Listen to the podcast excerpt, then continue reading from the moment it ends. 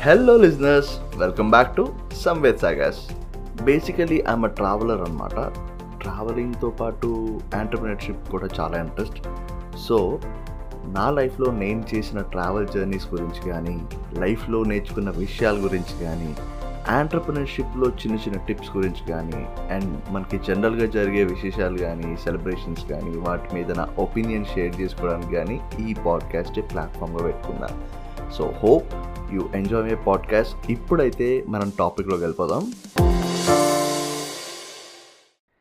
విజయవాడ వరకు అయితే express way కాబట్టి బండి రై రైమన్ వచ్చేసింది. అక్కడ మన ముసిరి ప్రేమికుల ప్రేమ పాఠాలు నేర్చుకుని బయలుదేరి రాజమండ్రి చేరుకునేసరికి సాయంకాలం అయింది. గోదావరి ఒడ్డున సాయం సంధ్య సమయంలో ఒక మంచి రాయి చూసుకుని దానిపై నించున్నాను పడమటన బంగారు బంతిలా మెరుస్తున్న సూర్యుడు మెల్లమెల్లగా గౌతమి ఒడిలో మమేకమైపోతున్నట్టుంది. చల్లని గాలి తెమ్మెరల గెలిగింతలకి నీటి అలలు వయ్యారంగా కదులుతున్నాయి. వాటిపైన పడి మెరుస్తున్న సూర్యకిరణాలను చూస్తుంటే నక్షత్రాల దిగొచ్చి గోదావరి అలలపైన తేలియాడుతున్నాయా అన్నట్టుంది. దూరంగా కనిపిస్తున్న చిన్న చిన్న చెక్క పడవలు క్రమంగా నా కంటికి చేరువవుతున్నాయి. నీలాకాశంలో గూడు చేరే తొందరలో ఉన్న పక్షులు అలుపనుకోకుండా తమ పయనాన్ని సాగిస్తున్నాయి. దూరంగా వంతెన పైన పరుగులు తీస్తున్న వాహనాలు చీమల బారుల్ని తలపిస్తున్నాయి. ఆ సాయంకాలానికి పేరు పెట్టలేమేమో. కానీ అద్భుతానికి ఉదాహరణలు చెప్పాలంటే ఆ సాయంకాలం గురించి చెప్తే చాలు. మీ జీవితంలో కూడా అలాంటి అద్భుతమైన జరిగిందా? ఒకవేళ జరిగితే నాతో పంచుకోవడానికి కిందన ఒక క్వశ్చన్ అడిగాను. దానికి ఆన్సర్ చేయండి. ఇప్పుడైతే మనం మళ్ళీ కథలోకి వెళ్ళిపోదాం.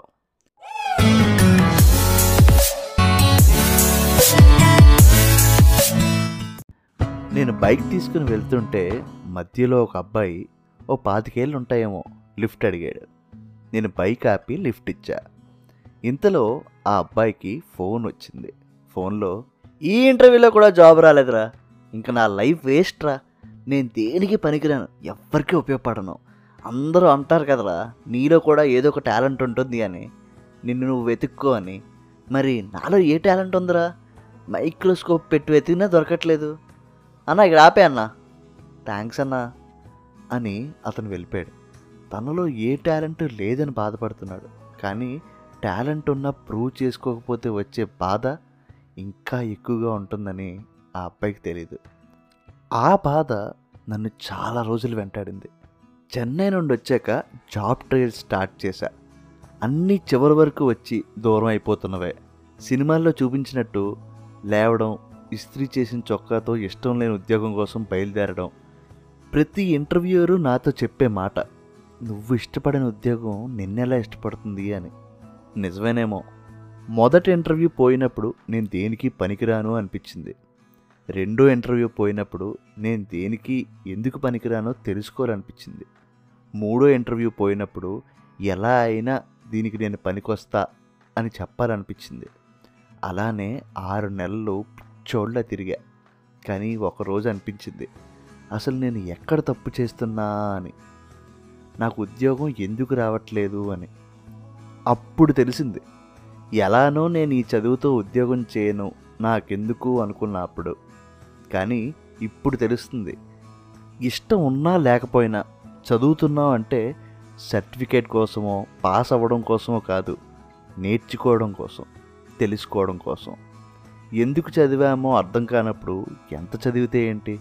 చేసే పని ఇష్టం ఉన్నా లేకపోయినా చేస్తున్నావు అంటే ఇష్టపడాలి అని అర్థమైంది. అప్పటి నుండి ఏది నేర్చుకున్నా దాన్ని ఇష్టపడుతున్నా.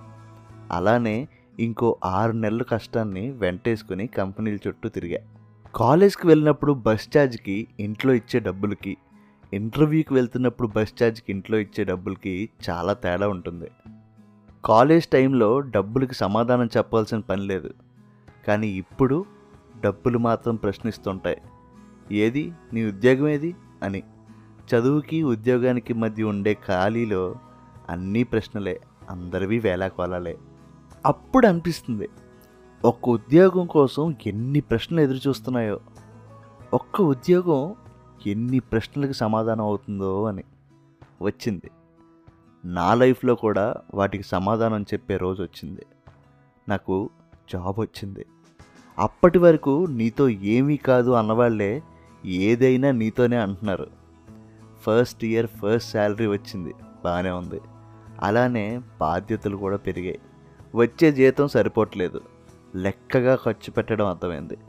నచ్చిందల్లా కొనుక్కోవడం కావాల్సిన దాన్ని కూడా ఈఎంఐలో కొనుక్కోవడం చిన్నప్పుడు లెక్కల పుస్తకాల్లో కట్టిన ఇంట్రెస్ట్లన్నీ ఇప్పుడు జీవితంలో ఉపయోగపడుతున్నాయి. జీవితంలో ఎట్టి చూసినా డబ్బే. అప్పులు లేకుండా నిలగడడం లేదు. ఇంకా ఎక్కువ కష్టపడడం అలవాటు చేసుకోవాలి. కానీ ఎలా? ఆఫీస్లో మనకు రావాల్సిన క్రెడిట్ పక్కనోడు దొబ్బేస్తున్నాడు. అలాంటప్పుడల్లా అనిపిస్తుంది బెచ్చం వేయడం అంటే డబ్బే కాదు టాలెంట్ని కూడా అని. అలా అనుకుంటేనే బతకగలం లేకపోతే మళ్ళీ ఇదొక బాధ. జీవితంలో ఇంకా కష్టపడాలని తెలుస్తుంది కానీ ఎలా అనేది అర్థం కావట్లేదు. ఇంకేం చేయాలి? అప్పుకు వడ్డీ పెరిగిపోతుంది కానీ జీతం మాత్రం తగ్గిపోతుంది. నా మీద నాకే కోపం వస్తుంది. అప్పుడే ఆఫీస్కి నష్టాలు మొదలయ్యాయి. అదేంటో అర్థం కావట్లేదు. నా దరిద్రాన్ని నేను ఆఫీస్కి కూడా అంటించానా ఏంటి అని. ఒక పక్క వర్క్ టెన్షన్. జీతం టైంకి రాదు. పెంచరు. వర్క్ మాత్రం జీతానికి రెండు రెట్లు. అక్కడ మానేస్తే ఇది కూడా ఉండదు అనే టెన్షను. ఈ టెన్షన్ ఎప్పటికి తగ్గుతుందో. రోజు రాత్రి ఎంత అలసిపోతూ వచ్చినా ఆలోచనలతో కాసేపు కాలక్షేపం చేస్తే కానీ కళ్ళు మొయ్యనంటున్నాయి. సరిగ్గా అలాంటప్పుడే. జీవితంలో ఒక అనుకోని మలుపు.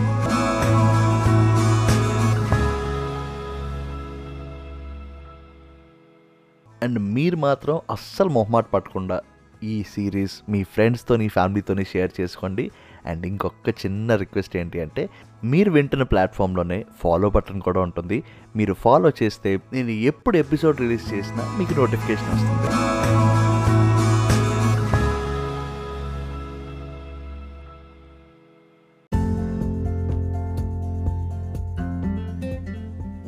ఇక్కడి దాకా విన్నారు అంటే కొద్ది గొప్ప నా ఐడియాలజీ కానీ నా మాటలు కానీ నచ్చే ఉంటాయి అనుకుంటున్నాను. ఇంకా నాతో పర్సనల్గా కనెక్ట్ అవ్వాలి అనుకుంటే ఇన్స్టాగ్రామ్లో at the rate travel with Samvedana ఉంటుంది. ఒక్కసారి ఫాలో చేయండి. Let's live life together